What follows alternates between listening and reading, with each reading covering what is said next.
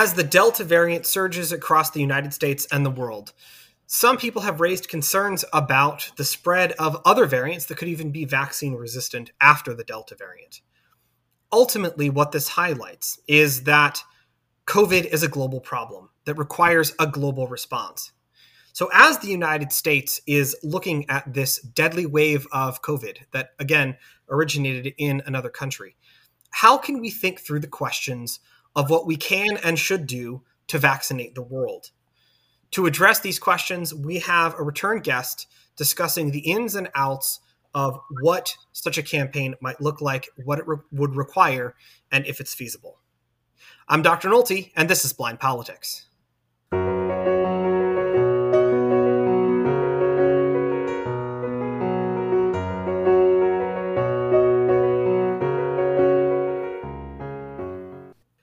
And welcome, podcast listeners, to another episode of Blind Politics with Dr. Nolte. I am Dr. AJ Nolte, Assistant Professor of Government at Regent University's Robertson School of Government. Please remember you can rate and subscribe to our podcast on your favorite podcast provider. You can also find us on Facebook at Blind Politics with Dr. Nolte and on the Robertson School of Government's Facebook pages. So we've been kind of going back and forth Afghanistan, COVID, Afghanistan, COVID with some of these podcasts. Oh, and by the way, before we get into it, uh, views expressed, as always, don't represent those of either Regent University or the Robertson School. So we're back on COVID, and I wanted to bring Mary Starebroff back onto the podcast. Mary, welcome back. Thank you. And I wanted to discuss with her something that we had sort of touched on at the end of the last podcast that we did, which was our deep dive on the Delta variant podcast, which is about vaccinating the world the first question that I, I have, Mary, for you is as somebody who's been tracking this. So we tend to focus on sort of where the US is with respect to COVID vaccinations. Can you give us something of a, of a world tour? How do we compare to the rest of the world? What's what's going on in the rest of the world? And what lessons can we learn from, from global vaccinations about sort of the efficacy of, of various different vaccines? The world is kind of split into the haves and the have nots when it comes to the vaccine. And as to be expected, the US and the EU probably are the most vaccinated. Israel is doing pretty well too. Canada is still kind of playing catch up because they had a shortage early on. But in places throughout Africa, the vaccination rate, fully vaccinated, is less than 2% for Africa overall. Wow. Varies by country, but that's a startling figure. In Latin America, it also varies by country, but there are places there, countries there that have less than 3%.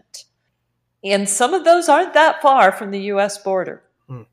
And given the global society we live in through trade and visiting, refugees, immigrants, business, you know, all of this, what happens in Africa and Latin America is going to affect us here in the US.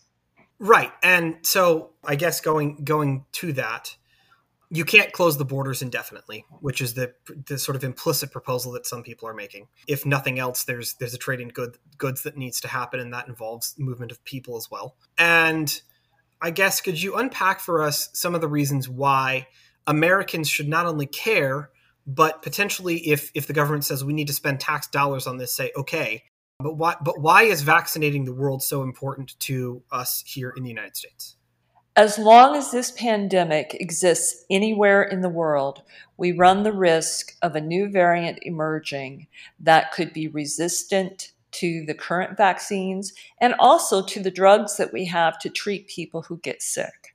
And then it could spread like wildfire going back into the rest of the world in you know the idea of oh what happens in Las Vegas stays in Las Vegas with a virus like this, a pandemic like this, it doesn't stay in one country or one region. What happens elsewhere will affect us. And so it's to our own self-interest to make sure the pandemic is squashed everywhere in the world. Right. I mean, from a Christian perspective, of course, this is a humanitarian catastrophe, and we are we are called to help not just those within our, our border, but you know where where possible and where we have the capacity outside of that. But I think also it is important to just remind people that pandemics don't care about borders. you know plagues things like that don't don't really care about where we may have drawn the line on the map because there is that sort of global level to it and so uh, you were telling me before we started recording that they're even concerned about a, a new variant now that might be more vaccine resistant and equally contagious with with delta can you tell me what you've seen about that so far Yes, it apparently originated in Colombia and it has spread to 39 countries. It's called the MU, MU variant, and they're watching it closely. It's got the potential to be more contagious than the Delta variant, and it could possibly be resistant to some of the immunities that have built up through vaccines and prior infections. And this is something a lot of people think, well, I've had the I've had the an infection from COVID-19, so I'm immune. If some of these variants come out, you're no more immune than someone who hasn't been vaccinated at all or who's never gotten the disease. Now, the vaccines themselves, and this is a complicated issue, so I want you to help us sort of break it break down for us. When we start talking about some of the new platforms for vaccines, some of the new technology, we talked about the mRNA stuff last time and some of the other things that are being developed. My understanding is that there is a capacity that that, that something could be built very quickly to respond to that evolution but then there are a lot of unknowns and there's a lot of uncertainty. So can you number one break down you know how the how the people making the vaccines might respond but then number two what are some of the unknowns that we would then have that, that would need to be studied before something like that could be rolled out some of the vaccine makers are already exper- looking at how to tweak their vaccines and they're testing them against the variants as they emerge. Pfizer is even creating new variants in the lab to test their vaccine against to see what they need to do to be able to respond to those variants. So they're trying to keep ahead of it. Mm-hmm.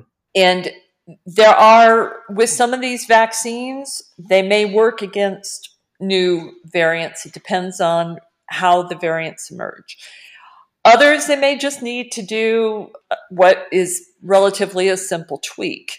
There's a new vaccine coming out by Novavax that uses a nanoparticle. And what they had said early on is that given the technology they're using, it would not be a major feat to go in and tweak it to respond to different variants. However, you still have to study them. You have to test them in people to make sure they really work. What works in the lab may not always work in the real world. The other question is how does it work in someone who's already been vaccinated or who's already had a different form of COVID 19? So that could raise safety issues. How many vaccines can we get to fight off this pandemic? Yeah, so uh, it's it's possible, but there would have to be a lot of testing. So even if they could develop it quickly, it wouldn't be rolled out all that quickly to the general population, just because there would there would still need to be that clearance that it would go through. I think it depends on how big of a of a tweak was needed. Gotcha. And if it's a totally new product or if it's something that's building on what's already there, it might be able to go faster. Okay. So it, it just depends on, on what they need to respond to whatever emerges. And so when you talk about Pfizer sort of working working with new variants in the lab, I know there's a lot of concerns about, and I don't want to necessarily get into the uh, the origins of COVID debate with with gain of function research and things like that. But I'm going to just go ahead and assume that Pfizer's containment on that is probably a lot better than what was was being used at some of the bat coronas in uh, Wuhan Institute of Virology. I'm, I'm guessing that they've got everything very very tightly locked down on that. I'm sure with all of the rumors and concerns that have been expressed that Pfizer is keeping a very tight lid on this. Yeah, absolutely. So, with that being said, we've got these areas that are, are virgin fields in terms of, of the variants where the vaccination rates are low mutations seem to be happening. So you could see both in a humanitarian sense and even from a sort of prudential national interest sense that this is something we probably should do, right? And so let's assume in a perfect world that you can actually get both parties to agree that this is something that, that we need to put a lot of effort into it and that this is something the US should support. You can get the American population on board with it meaning that miraculously somehow our politicians get good enough at messaging to explain the need just as clearly as you have now. Maybe maybe you could they could hire you to uh to to, to do that for them. But so let's let's assume that we we kind of get all hands on deck everybody agrees to do that. How then do we do that? Because as i understand it there are some real logistical hurdles that would have to be met if we were going to try to push for more sort of global vaccinations. First of all the world health organization has set up a platform to get vaccines to other countries, to, to the lower and middle income countries. Mm-hmm. And the EU, the US, and multiple other wealthy countries committed to donate vaccines to this, it's called COVAX, to this platform, as have some of the companies that have developed the vaccines. Mm-hmm. The problem is a commitment to donate is not the same thing as an actual donation. Right. And to date, the US has given more vaccines than the rest of the world combined. Wow. It doesn't always get to the countries that really need it.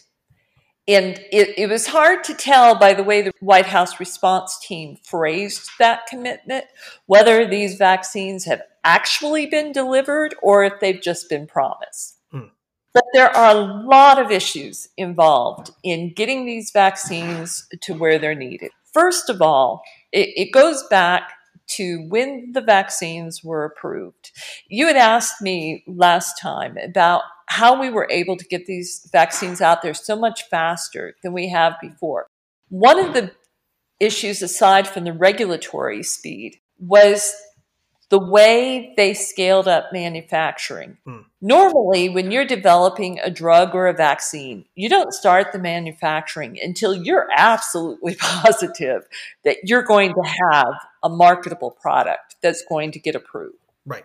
Because there is a huge investment in people, in money, time, and the opportunity cost in developing or scaling up the manufacturing for that particular product. Uh, keep in mind the manufacturing you need for an aspirin or for a blood pressure drug or a biologic or a vaccine. All of these products require different manufacturing processes, different manufacturing inputs in terms of your active pharmaceutical ingredient, which we call API for mm-hmm. short, the, the drug substance any other excipients that you need to make that product, you know, what's going to carry it, and the equipment that you need to make sure everything's sterile, your cleaning processes, your vials, syringes, you know, all of these other, th- the packaging, all these other things that are part of a drug that we don't think of. You know, we just think, oh, we're taking a pill or we're getting this vaccine, and we don't think of all the other parts that we have to have to make that vaccine possible. Mm. So, normally, when a new drug comes out, they roll it out in one market at a time or in, and they have, you know, they get their approval and they scale up to address one market or a handful of markets. They're not looking at scaling up for the whole world. And they're not thinking, hey, we've got to come up with a billion doses right off the bat. They've got time to do this, and you know, they're not going to need a billion doses of, of most drugs or whatever. So in this case, companies and several of them that their development of vaccines got halted because they weren't working. These companies invested millions of dollars in manufacturing at the same time they were trying to develop their vaccines. All of that money was at risk because if their vaccine didn't work, that investment was for nothing. So wasn't part of Operation Warp Speed, just to interject, wasn't part of, part of the promise there that if you invest money in, in manufacturing, essentially the government was going to cover the note if it didn't work? Not exactly. The government was contributing to the manufacturing. Pfizer did not take government money. Gotcha. Because it said it would have slowed down its process if it had. But by being part of Operation Warp Speed, there also was that idea that the government would buy doses from them if they proved successful. You know, there was this promise of you've got this ready market, we're going to buy X number of doses from you. So, by starting this, manu- getting the manufacturing scaled up before they had a drug, a vaccine approved, that really sped up having one ready to market. So, so that was a big part of why we could do this so quickly. But it also meant that they had to go out scrambling for all of the accessories, if you want to think of it that way, you know, the vials, yeah. the packaging, the stoppers, the syringes. And you think about it, the glass, the medical glass market is designed for what's needed at the time. Yes. Not like we had glass makers out there with a whole bunch of product on a shelf just waiting for a pandemic to come along. And yeah, we've got a billion extra vials here, you know? So there were shortages. There were shortages of vials, there were shortages of syringes, shortages of the protective clothing that manufacturers had to have their employees wear. When, when you increase the demand and you scale up this level of manufacturing, you're just putting a lot of strain on your supply chain. There were just natural limits in how much could be produced at day one. And these companies have been adding more manufacturing capacity as they've gone along, but they've had to bring it up to speed. Some of that is training staff, getting people geared up. We've had problems because one of the big issues with manufacturing something like a vaccine is ensuring quality consistently. It's got to be built into the manufacturing process. We assume that our drugs are, you know, manufactured in a way that ensures quality, but it has to be built in. It's not just something that comes automatically. And you can't just go into a factory and throw some equipment in and flip the button and oh, we've got vaccines. You know, it takes a while. It takes a while to produce the active pharmaceutical ingredient, the substance. And you know, there are limits on how much of that can be produced at a time based on the capacity of your manufacturing.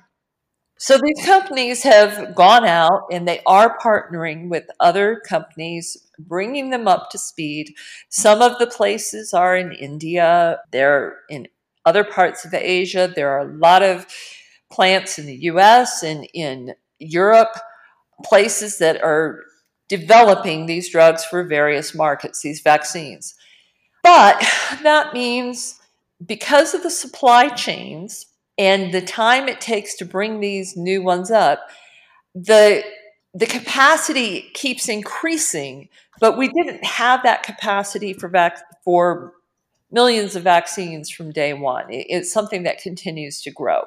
There also uh, another element is individual country regulation, like the U.S. and the EU immediately reserved or paid for, bought a, millions and millions of doses of vaccines from the companies that you know like well it was AstraZeneca in the EU but also Pfizer and Moderna. In the US it was J&J Pfizer and Moderna.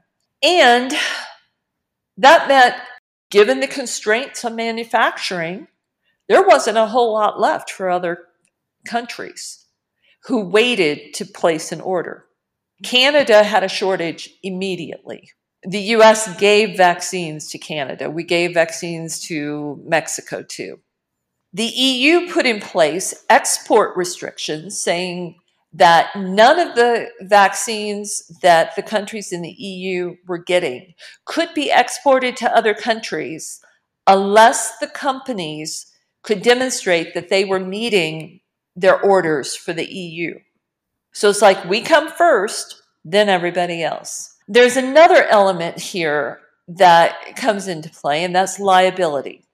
Because just the way the vaccines are, yes, there will be side effects. There always will be side effects with any drug, with any vaccine. In the US, we've got the vaccine compensation plan to help people who obviously you don't know if you're going to have an allergic reaction to a vaccine until you've taken it. Right. And there are those rare instances where people are harmed by it. The US has a compensation plan that takes care of that rather than the companies being on the hook. So the companies, well, and the companies also can get insurance to protect them from liability or to cover their liability with drugs that are known. But with something that is novel, like these vaccines, it was hard for the companies to get liability insurance. Mm-hmm. So they weren't keen on having their products used in a country where there was no liability protection because it left them wide open. So sometimes in their contracts with individual countries, they would say, you know, you can't export this without our permission or unless you're exporting it to a country that has granted us liability protection. So that's another hurdle. This regulatory, the legal, the regulatory issues and the legal issues. And then we had a problem with like when India had a huge surge, they clamped a an export restriction down. Mm-hmm. Some of the products that we had been relying on India for to go into vaccines were no longer available. Right. And India was a big producer of some of the vaccines. Well, all of a sudden, those vaccines aren't available because they're being used in India so these are issues when you have a surge in a particular country and they're of course worried about their own people they will clamp down on exports. And the world health organization has pointed this out. Well the world trade organization has too that export restrictions and regulatory issues often get in the way of sharing these vaccines even if they're donated. Right. Another problem is the storage of the vaccines and the distribution. The Pfizer vaccine has to be kept at very cold temperatures, refrigeration. Not just refrigeration, but you know, almost deep freeze. That makes it difficult for some countries to store it and to get it out there out in remote areas where they may not have reliable electricity or the, the freezer units or whatever. The other thing is some countries don't have the public health system set up to distribute the vaccines and get them out there. Mm-hmm. You've got some countries who maybe have a very limited supply of the vaccine who are almost using it for political purposes, denying it to their opponents, keeping it for an elite so it depends on which country you're talking about, what the issues are.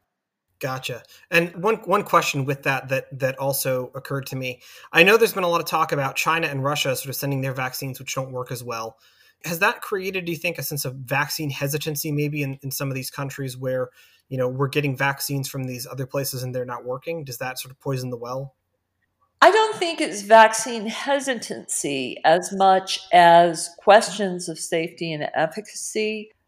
China and Russia were using vaccine diplomacy, basically. You know, let's inf- win friends and influence enemies. And it wasn't always donated. Some of it was sold. Right. The problem with with Russia's, well, with both Russia and China's vaccines, is they have never been examined by the FDA, by Europe's EMA, by the regulatory, the transparent regulatory processes that we rely on. We don't know the data from those vaccines other than what their governments tell us. What we do know is it appears like their efficacy is not as high as what we're seeing with the vaccines we're using here. That doesn't mean they don't work. Right. It just means is not as high of efficacy. We don't know what side effects they produce because we don't hear about those. Yeah. We do know in Russia they're giving boosters already. They started giving them a month or so ago, And it was within like six months. I, I think they're doing it in a six month span. And I, I had heard once, I think back in, in May or June, Seychelles, which is a small island country, had gotten a, basically almost fully vaccinated from Sinovac, and then literally like two weeks later had a major outbreak of the original variant. So so bad that they had to lock down, which really speaks to that efficacy point where Sinovac is concerned. Right, and that's again where we don't have the data from any of the China studies all we can rely on is what the government has told us and then the real world data that we see. And, and, then another thing, you talked about vaccine hesitancy. I think one thing that did affect vaccine hesitancy was early on when there were issues in countries with the AstraZeneca vaccine, which was one of them that got out there pretty widespread. Uh, part of that was because India's Serum Institute was partnering on it, so it was being used a lot in in some of these other countries, and and the concerns about the blood clots with the thrombocytopenia, which have since it's not like that's gone away, but we know how we know to look for it and we know how to treat it. Right. So that's not the issue that it once was. But when it first happened, it caused a big hold on use of that vaccine. And it, I think it did contribute to some vaccine hesitancy in some of these countries. So, okay, there are a ton of challenges, um, and it sounds like a process that would be very complicated and very expensive. So, let's start thinking through, you know, from a solutions perspective. First of all, on the on the government side, are there practical steps the U.S. government could take that would help in terms of promoting sort of vaccination globally whether that is resources you know regulatory change diplomacy on our end like what are the practical things the us government can and should be doing to help with this?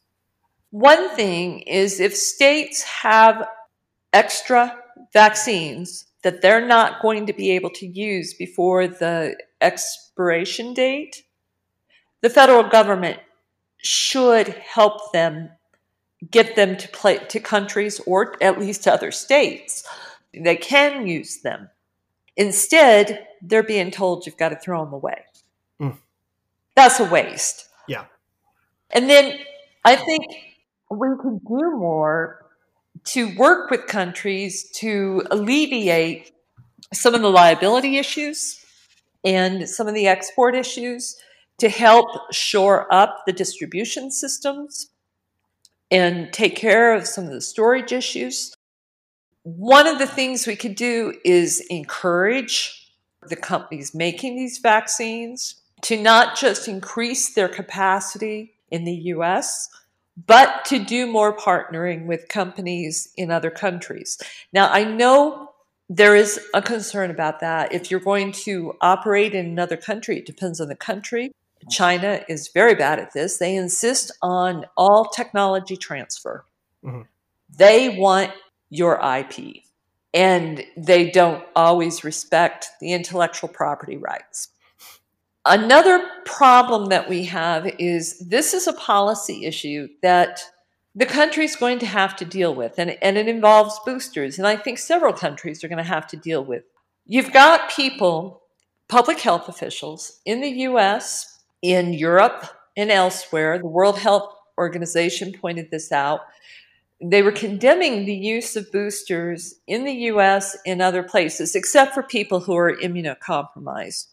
When people in other parts of the world don't even have their first dose, they said it's like giving a life jacket to somebody who already has a life jacket when these other people are drowning.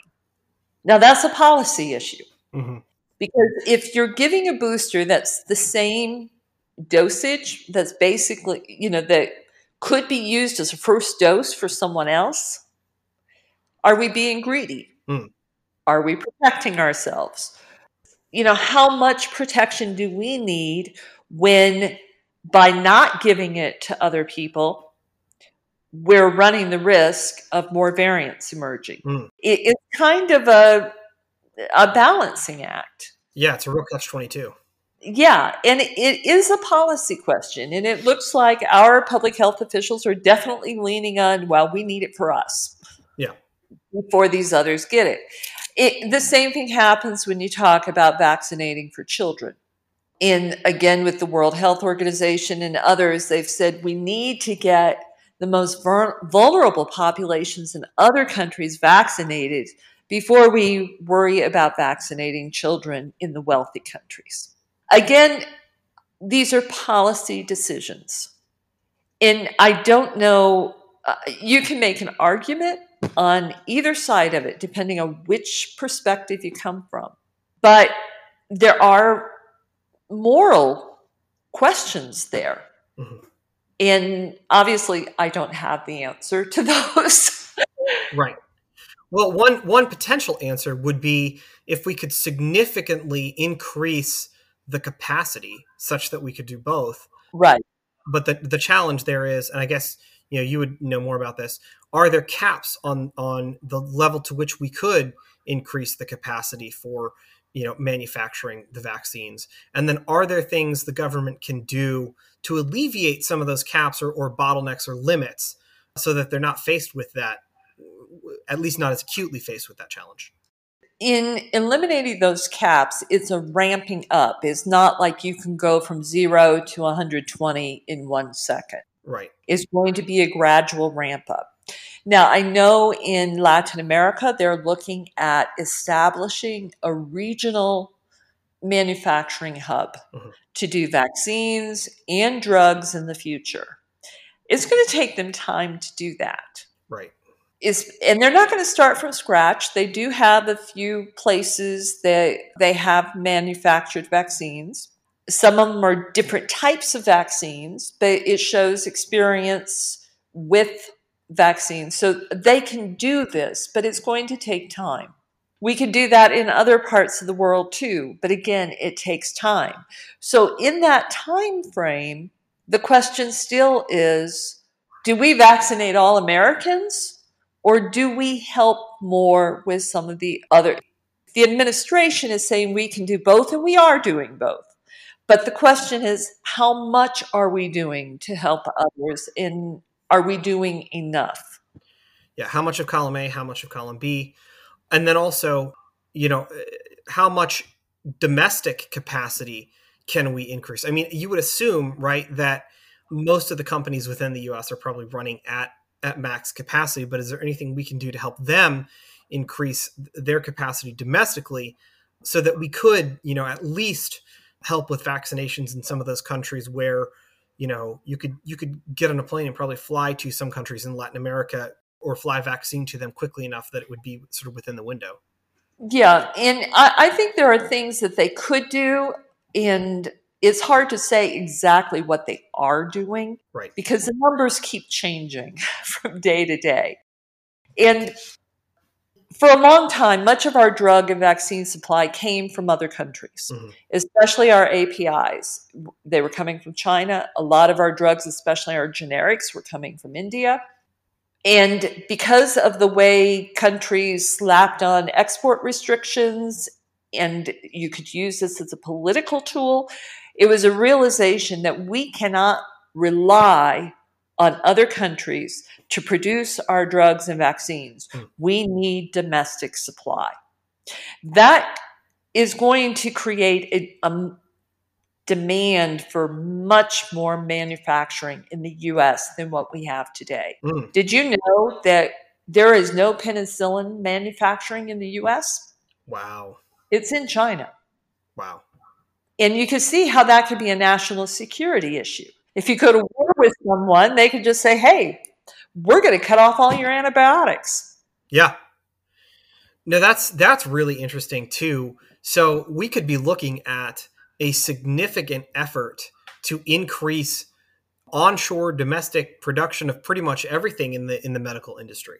Well, at least essential drugs, and that's a lot of countries are making lists of essential drugs and essential APIs that they need to make those drugs that they need to have onshore. Russia has done that for years, and other countries are doing that. The US is starting to do it. But this regional development in Latin America is kind of an example of that. Gotcha. Recognizing that we, okay, we don't. Necessarily have to do it country by country in Latin America, but we've got to have the resources here. And that also helps if there's a natural disaster. And there, again, countries are starting to recognize we can't have all of our eggs in one basket because if you have a natural disaster in that place, you lose your drug supply or your APIs. Right. This happened when Hurricane Maria hit Puerto Rico. Puerto Rico is a big manufacturing hub for certain kinds of drugs and medical devices. Those were all damaged. Wow. During Hurricane Maria, and it caused shortages. The problems we had with saline, a lot of that was coming from Puerto Rico. There was a huge shortage of that afterwards. And it, it was a wake up call that mm, maybe we shouldn't have all of one drug or one medical device manufactured in one little regional area, but that we need it spread out. And that's one of the things that this Latin American effort is looking at is we shouldn't have it just in one country in Latin America, but we need it in in several. Okay, so it seems like there are a number of different policy responses, but this is going to be a very, very difficult challenge. This this idea of sort of global vaccinations we've talked about companies and we've talked about government. You know, if you look at a lot of the developing world, I would say a huge percentage of their healthcare sectors in the faith-based arena. I know, you know, Rick Warren at one point went to Rwanda and he basically determined that like 95% of healthcare that was was being provided in the country one way or another was being provided by faith-based providers. As we think about this global vaccination effort, what role do you see faith-based organizations, uh, whether it's international relief and development organizations or you know local churches in in some of these countries what role do the faith-based organizations have to play in this effort toward global covid vaccinations? I think they could help a lot by getting help with the supplies help with the distribution. One of the things though that i think faith-based organizations have missed is when you rely on volunteers to go in and deliver things administer them, it's kind of a hit or miss thing. Right. It's like, okay, it's when we come.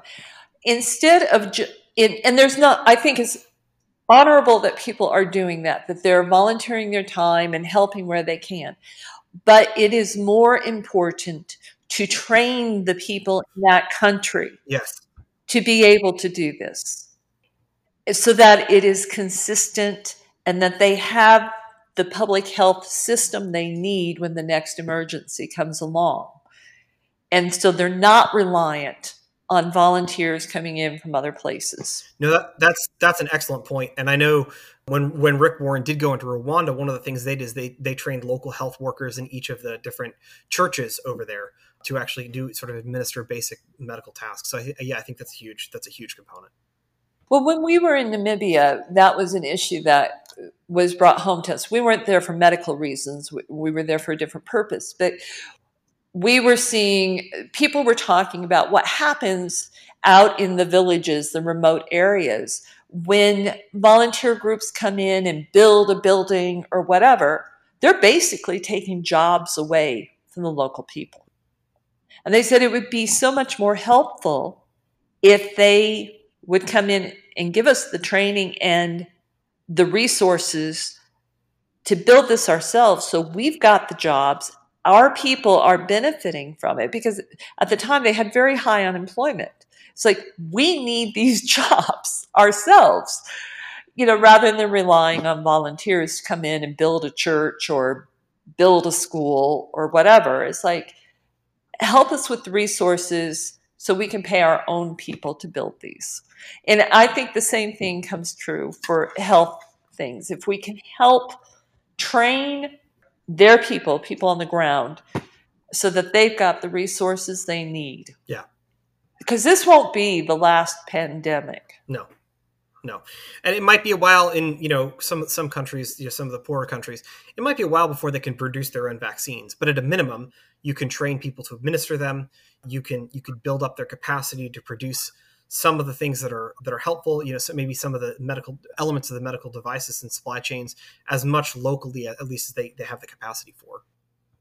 Right. And now we can't there are in the countries that are using the vaccines as political tools there's nothing our government can do about that other than to try to use persuasion and pressure to get them to make this equitable. Yeah and we can't do it by ourselves that's something that the UN Europe all the groups need to put pressure on these countries to stop using vaccines as a political tool well, and also I'm thinking from a religious freedom angle, which is where a lot of my research is. You know, you could very easily see a situation where vaccines are being denied to religious minorities in some of these countries. Correct. During this pandemic, a lot I know a lot of Christians in some of these countries have been denied jobs. They can't provide for their families during lockdowns, and they're getting if this was a country where they were already facing persecution, COVID became another reason to pile the persecution on.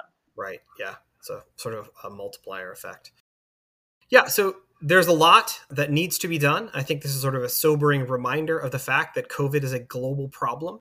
And, you know, I guess I, I come back to what you said sort of the top of the podcast. You know, we can think that we've got this thing licked in the United States. And if, if we don't deal with it globally, it can come back to bite us over and over again and so you know as much as we can i feel like it's it's not only in our humanitarian interest but it is very much in our national interest if we want this nightmare to be over to to help out with the global efforts and to play a leading role in the global efforts as much as we can. And so hopefully you know those conversations are being had and you know there's there's some consensus i hope uh, about the importance of that uh, if nothing else because we all would like this to be behind us. Yes and i think we see this just in our own neighborhoods. You know, this summer we were kind of lulled into thinking, oh, we're getting people vaccinated, life is going to go back to normal. And now the Delta variant is here, and people are dying again in greater numbers. People are being hospitalized. People are wearing masks again. It, it shows that we have to keep on the lookout for this, and we all have to do our part eh, within our neighborhoods, our state, our country, and the world. It, it doesn't it doesn't stop just because hey I got vaccinated or I'm social distancing. Right.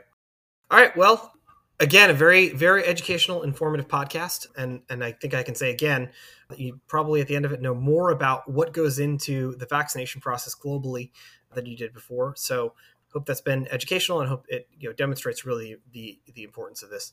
Uh, Mary Sarah Broth, thanks for coming on the podcast again. And that's going to wrap for this episode. Please remember to rate and subscribe on your favorite podcast provider.